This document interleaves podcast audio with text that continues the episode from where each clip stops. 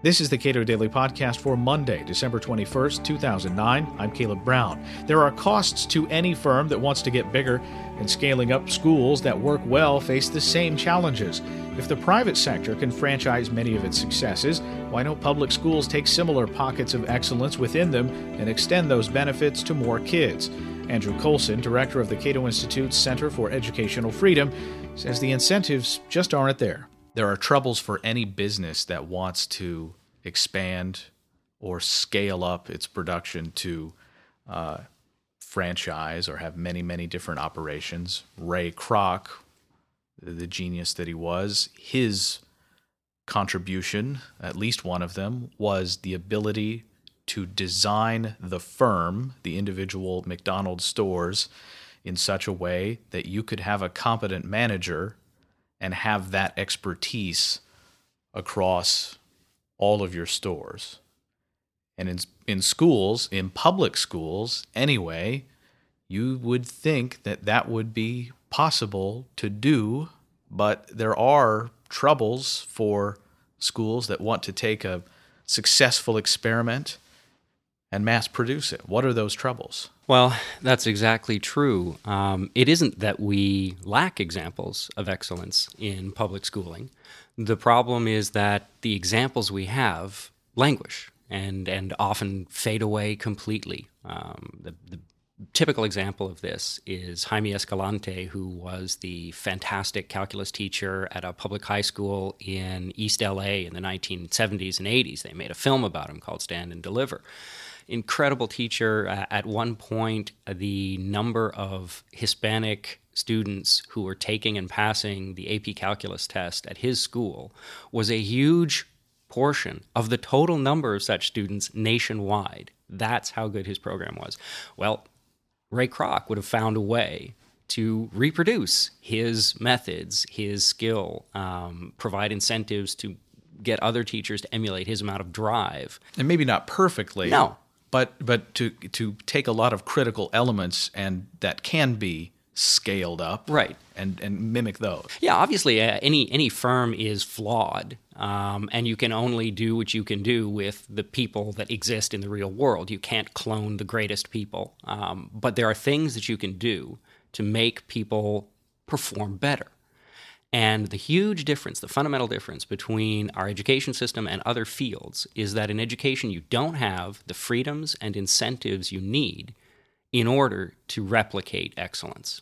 So, what you have is a system where excellence comes along periodically, as Escalante did, but there are no incentives for the people who are his immediate managers, his supervisors at the district level, or state departments of education to identify these pockets of excellence and figure out how to replicate them. And without incentives, personal incentives for that to happen, it doesn't happen. On the flip side of that, a lot of uh, public school officials presume, especially in pre K, that this successful experiment that we've undertaken over here, in some t- some cases, extremely invasive experiments into the, the lives of, of families, well, we can just take this, well, we just scale it up as if there are constant returns to scale mm-hmm. for these these uh, this excellence in education. Yeah, this is a particularly uh, pernicious problem. There are a few experiments, in fact, three really more than than any others, um,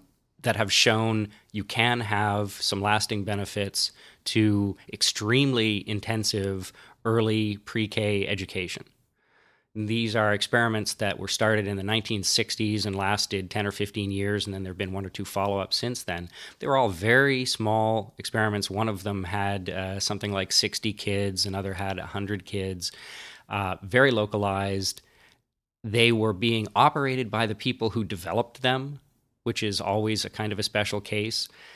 And based on these tiny experiments, people have generalized that we can create the same sort of results on a mass scale by having large scale state preschool programs. But we already have large scale state preschool programs in several states, for instance, Georgia.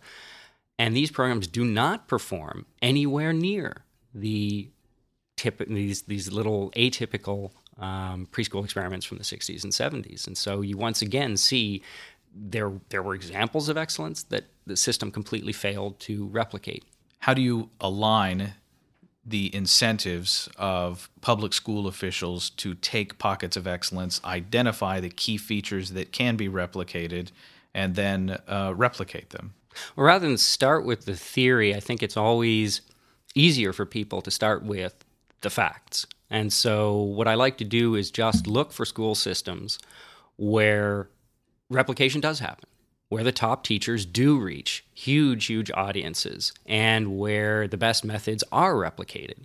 And what I find is that those systems happen to be organized much as every other field. So, those education systems that work and expand excellence as we see in, say, coffee or grocery stores, um, those are also organized as free and competitive marketplaces. So, for instance, the after school tutoring sector in Asia, especially um, South Korea and Japan, is a for profit business which is minimally regulated, uh, run entirely entrepreneurially, and it is in those places that you see, for instance, teachers that reach 50 or 60,000 students per class by virtue of not only giving their lessons live, but recording them and making them available on the web in a very um, effective and inexpensive way.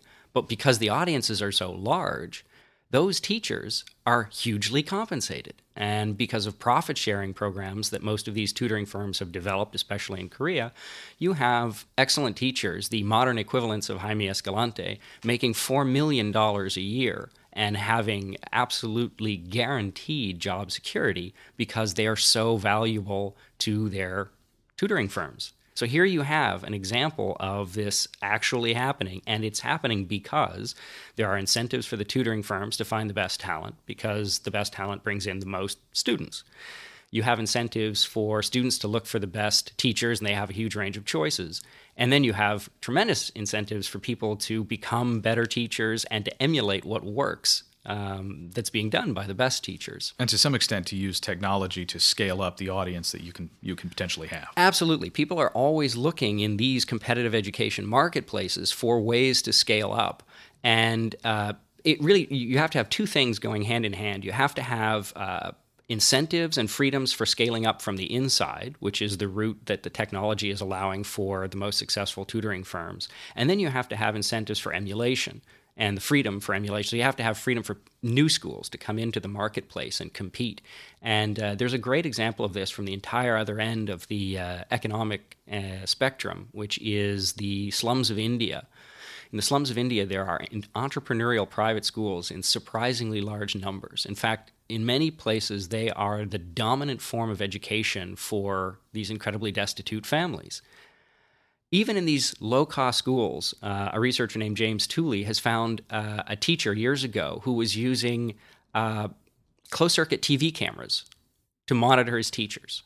And James thought, with the low profit margins that they had in these schools, this was a ridiculous and outlandish expenditure. And the, and the manager of the school, he thought, was a madman.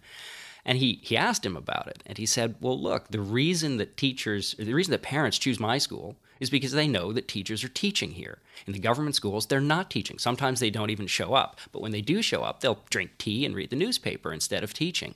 So that's why I have customers. If I hire a teacher and he doesn't teach, I'm going to lose those customers. By having this video camera, I personally can periodically monitor all my classes and find out that all my teachers are teaching. I don't need to hire someone else to go around from class to class. So, this is the most cost effective way for me to ensure my market advantage. And sure enough, um, within a few years of this, when Professor Tooley went back to the same area, he found other private entrepreneurial schools in the slum area also using these video cameras uh, because it was a proven successful uh, innovation and it was had been emulated. Andrew Coulson is director of the Cato Institute's Center for Educational Freedom. You can read more of his work at cato.org.